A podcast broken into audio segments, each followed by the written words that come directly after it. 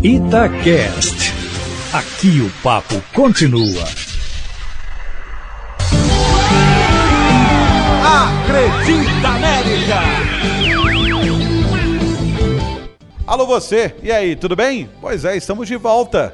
Mais um tema envolvendo a América aqui no Acredita América, o Itacast, o podcast da Itatiaia. E hoje nós vamos bater um papo com Michael Padilha, ele que é o coordenador do Departamento de Análise e Estatística do América. É o homem responsável por toda a observação de adversários, observação do próprio time do América e também tem uma parte de mercado muito interessante. E a gente vai explicar para o torcedor do América, porque o América é muito mineiro até no nome, né? América Mineiro. E o América faz o trabalho calado, sem ficar fazendo alarde, enquanto outros clubes, ah, montamos um departamento de análise de mercado. Agora vamos monitorar jogadores no Brasil e no mundo. O América caladinho, como bom mineiro, está fazendo isso há muito tempo e, inclusive, o América tendo profissionais formados no clube e que saíram para outros países até e para outros clubes do futebol brasileiro. E pouca gente sabe disso. Então o Maico, curitibano com alma mineira já, já tá comendo pão de queijo, comendo tropeiro e falando ai, tá aqui para esse bate-papo conosco. Primeiro, Maico, é um prazer tê-lo aqui no Acredita América, até para a gente mostrar, não só para o torcedor do América, mas para aquele que nos acompanha, como é feito o trabalho de vocês. Né? É, obrigado mais uma vez pelo interesse aí que demonstrado para passar, eu acho que esse conhecimento que a gente faz aqui dentro do América, especificamente dentro do núcleo de análise de desempenho e mercado. Então, para mim, é uma satisfação muito grande estar tá colaborando nesse sentido para as pessoas terem uma, uma ciência do que ocorre dentro do clube, no nosso dia a dia, é, seja para análise da nossa equipe, do adversário, do mercado, desde a base até o profissional. Então, para mim, é uma satisfação muito grande estar tá podendo participar aí desse teu podcast. Obrigado pelo convite e onde você ouviu estatística, leia esse desempenho, tá? Análise de desempenho, só para deixar bem claro. Como é que é feito esse trabalho de observação, de análise? Como é que é esse trabalho de vocês que é tão fundamental hoje no futebol moderno? Então, primeiro é contar um pouquinho de uma forma geral a histórica do nosso núcleo, que já não vem, não é de um ou dois anos, já faz alguns anos, né? Começou não posso dizer que era núcleo antes, eh, tiveram algumas alterações de estrutura, mas teve a parte de análise desde o Ari, lá do Luiz Fernando, desde 2016, 17, até a chegada do Rui, que começou um núcleo para o desempenho e para o mercado, né? Com o Rui aí dois anos e meio na coordenação e como análise de desempenho profissional e depois o Luiz Fernando no passado, até eu ter o convite do clube para assumir então e também coordenar toda essa parte de análise. Então, como que o núcleo é separado? Primeiro, a nível profissional. Então a gente trabalha no profissional e na base. No profissional é separado em análise de desempenho e análise de mercado. O que, que o análise de desempenho faz? Então a gente analisa a nossa equipe e também analisa o adversário. Então qual que seria o passo a passo dos dias? Antes do adversário seguinte, por exemplo, a gente vai enfrentar agora a Tombense. Então, quando terminar o jogo da Tombense, a gente já tem um relatório pronto de vídeo e algum um relatório curto escrito, com foto, com alguns detalhes, para entregar para o Lisca e para o Márcio, vamos dizer, para o auxiliar, para o próprio Cauã e para a gente ter uma reunião de conversa. Então, sempre um jogo antes, mal terminou outro jogo, a gente já tem todo o material preparado. Para esse material estar tá preparado, a gente sempre está um, digamos, um jogo antes. Principalmente o Bernardo, que trabalha comigo, ele faz uma análise, a primeira do, do outro adversário, ele já está fazendo então, para entregar, quando terminar o jogo, no outro dia a gente já entrega a parte de análise de vídeo e análise de, com fotos, alguns detalhes de últimas escalações, as substituições mais importantes, os destaques individuais do adversário e alguns números também, que aí é entre estatística.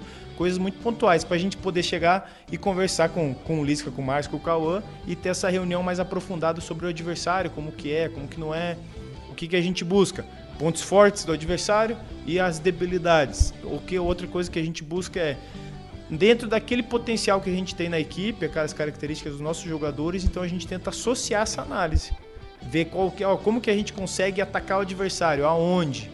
Mas o nosso jogador faz uma ação tal, é, tem facilidade para atacar profundidade, por exemplo, nas costas da, da última linha, atrás dos zagueiros. Ah, não. Então a gente vê se eles têm essa dificuldade para a gente explorar ou não. Então a gente tenta fazer esse casamento com o nosso jogo ou com o do adversário. Então, como que é o passo a passo?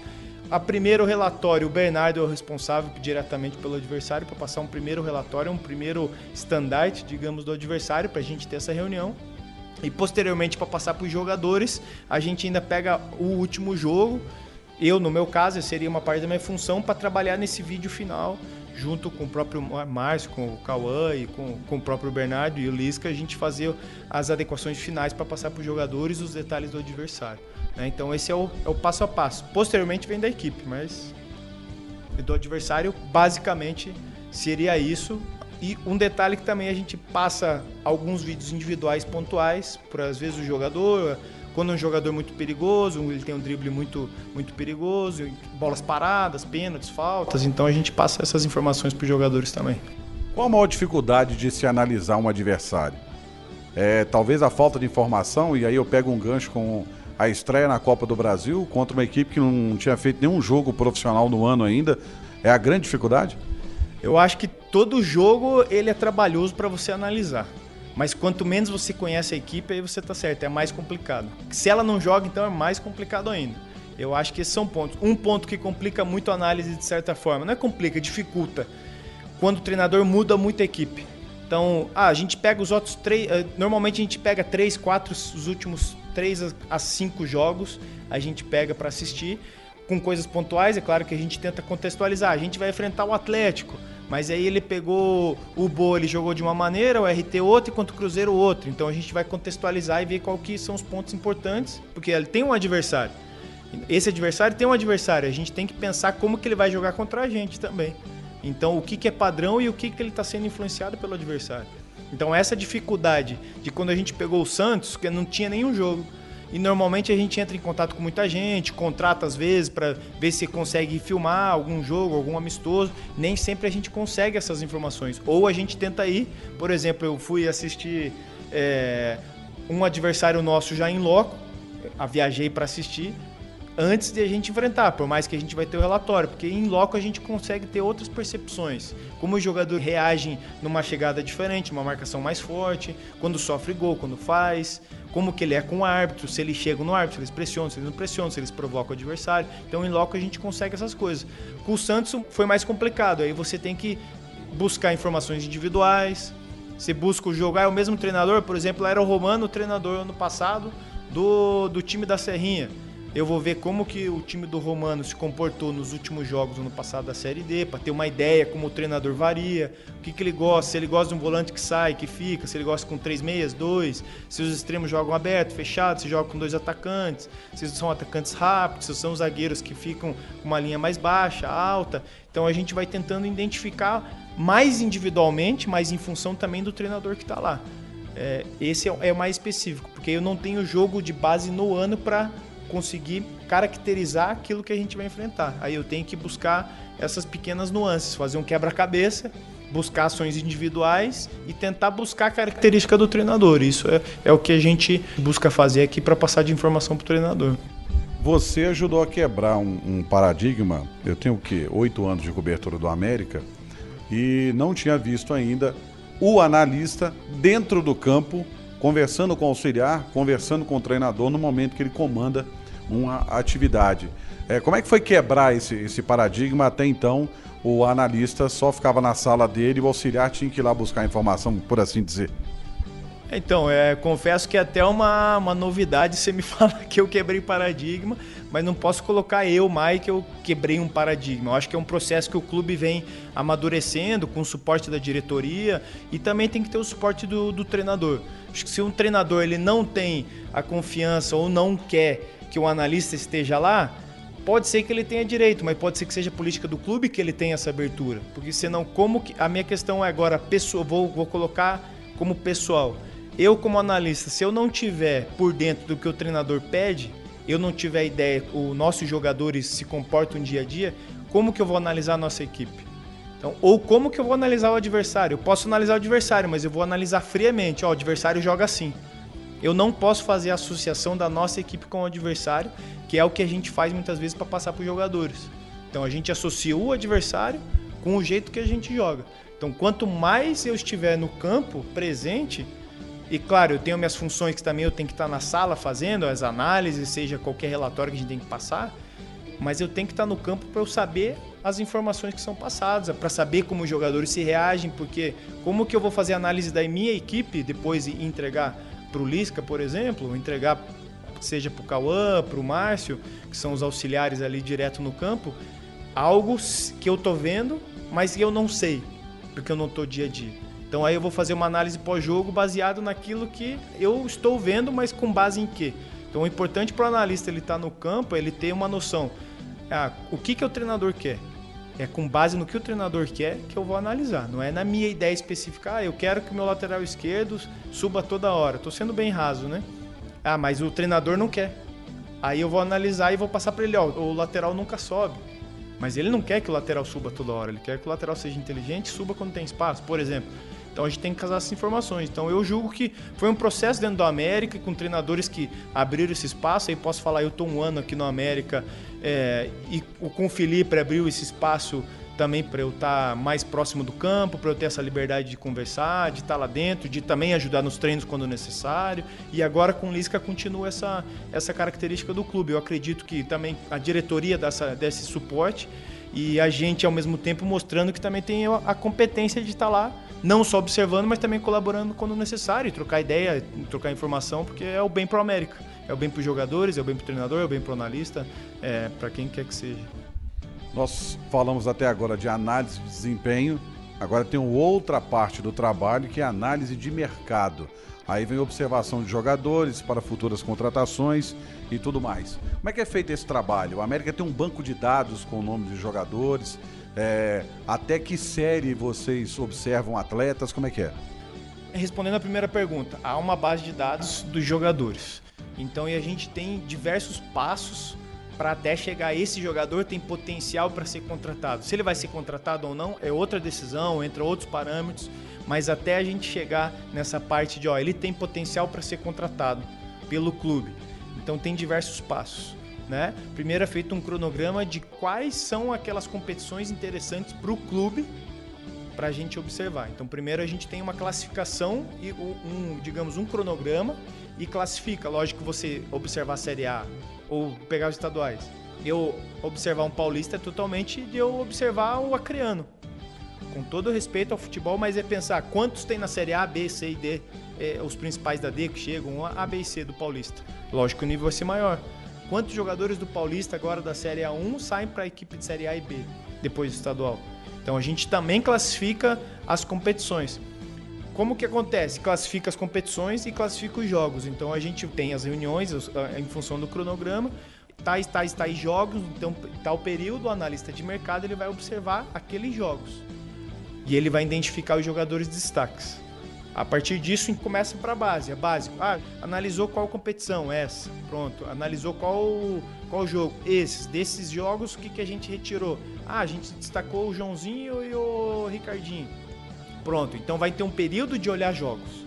A partir disso, depois de uma fase de olhar jogos, você vai começar a olhar individualmente para ver quantos jogos, aonde que ele joga, onde que ele não jogou, para ver, ah, não, se ele estava, por exemplo, no, no Mirassol ah, esse ano, mas o ano passado estava onde? No Náutico, no Sampaio ou no Santos do Amapá, para a gente tentar contextualizar essa análise. E aí a gente vai classificar o jogador de diversas formas. Claro que tem função salarial, qual o contexto que ele já jogou, quantos anos ele tem, o que, que ele pode oferecer para a equipe. Aí a gente vai classificar, é inviável, se está monitorando, ou é inviável que não precisa monitorar mais. Para a partir disso a gente toda essa, essa classificação, essa base de dados, tentando simplificar, né? Mas é, são passos colocar complexos e longos assim para a gente chegar e ter também uma lista de, das posições, ó, a gente tem esses interesses aqui, preparar para quando precisar contratar, a gente também ter essa base de dados pronta, né? Tipo de, ah, a gente precisa de uma certa posição, quantos que a gente tem já monitorado? Tem esse, essas características. E a gente consegue balançar dessa forma e oferecer o suporte para quando necessitar contratar. E os jogadores emprestados pelo América, vocês também acompanham, o departamento também faz esse acompanhamento aí? Então, é, primeiro que a gente tem que dar também, o, assim, a, é, como que eu posso dizer, a, elogiar ou falar né, que a, a diretoria também nos dá um, um bom suporte, né, principalmente em nome do Paulo Brax, que é a diretoria de futebol, Eles dão um bom suporte para nós em trabalho, incentivo. Tem a realidade do clube em função de financeira, em função de várias coisas, mas temos softwares de última geração que a Série A utiliza, por exemplo. É, a nossa estrutura é muito boa, a gente tem a parte do drone, tem a filmagem, tem, então questão de estrutura eles nos dão esse suporte em questão de recursos humanos também. Eu acho que tem clube de Série A que não tem estrutura de recursos humanos e de estrutura física que a gente tem. E como que funciona é, para analisar o emprestado? A gente também faz, mas mais pontual.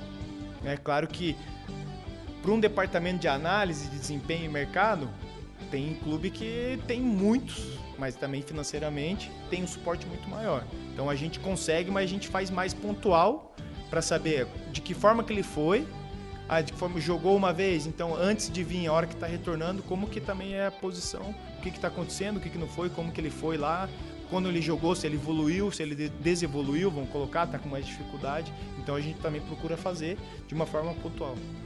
Para a gente fechar, é, o trabalho não é só feito por você, mas a equipe também não é grande. É uma equipe que arregaça as mangas para poder trabalhar, né?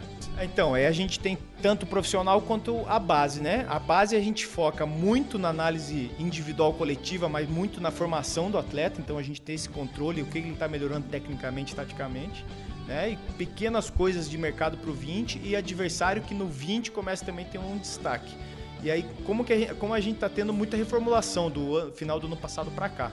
Então, no profissional, temos eu e Bernardo, né? Agora do mercado está tendo uma alteração que saiu o profissional e a gente, digamos assim, a ideia é que tenha outro, né? Então para o profissional do mercado e tem um estagiário que auxilia de uma forma geral. E tem um contratado da base, que ele coordena as ações da base, sob minha supervisão. E a, a, ideia agora, como a gente está em reformulação, a gente está com o processo seletivo aberto para mais dois estagiários, que é como que é a base. Tem um analista responsável pelo 20 e os dois estagiários vão ser pelo 17 e pelo 15. A gente também tem conseguido, eu acho que ter essa formação, né? Como o Arthur que saiu daqui era estagiário, então e foi para o Ceará depois e teve uma formação aqui, teve uma experiência junto, nós tivemos, né, comigo, com o Luiz e com o próprio Rui e agora ele está no Ceará também. Então eu acho que a gente tem essa característica de ajudar e dar abertura para a formação do, do, dos mais jovens, né? Desse, dentro do núcleo. É, dessa área tem o Ari que foi para o Japão, é, o Fred foi para o Atlético, é, antes de vocês tinha o André que foi para o Cruzeiro, enfim. O trabalho de formação, não só de jogadores, mas de profissionais, é muito grande. Mike, obrigado por esse esclarecimento, até para mostrar, não só para o torcedor, mas para aquele que acompanha o nosso podcast, como é feito esse trabalho. Sem alarde, o América sem ficar fazendo muita, muito AUE, como bom mineirinho, quietinho, mas tem o seu departamento profissional, tem o departamento da base e um trabalho de análise que é reconhecido. Até parabéns. Obrigado, Romano. Então, parabéns para você e pelo interesse também. Eu acho que de estar tá divulgando isso, né? Eu acho que é importante para as pessoas terem ciência do que ela, o que o futebol tem. Porque às vezes elas acham que só tem os 11 ali, o treinador e o auxiliar. E o quanto que o futebol move para a gente dar um suporte e para ver como o futebol é complexo, para a gente ter uma melhoria constante. Então, é e o núcleo especificamente aqui, né, o núcleo de análise de desempenho e mercado também é eu acho que de forma muito ativa no clube, com a confiança da diretoria e dos treinadores que chegam, a gente tem conseguido, é, acredito, dar um, um, bom aporte aí pro, de, a nível de desempenho. Pois é, tá aí o Michael Padilha. E um detalhe, eu disse que aqui dentro do Acredita América a gente ia falar, analisar jogos, trazer informações, mas principalmente mostrar os bastidores do América. É uma coisa que é, as pessoas às vezes me perguntam: ah, como é que é isso aqui no América? Ah, tem um Adilson que está 300 anos como roupeiro no América.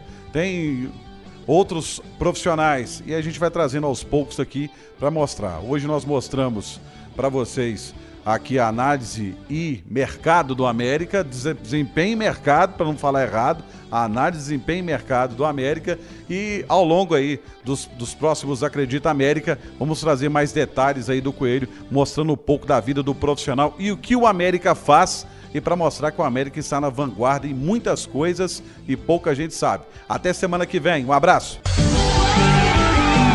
Acredita América!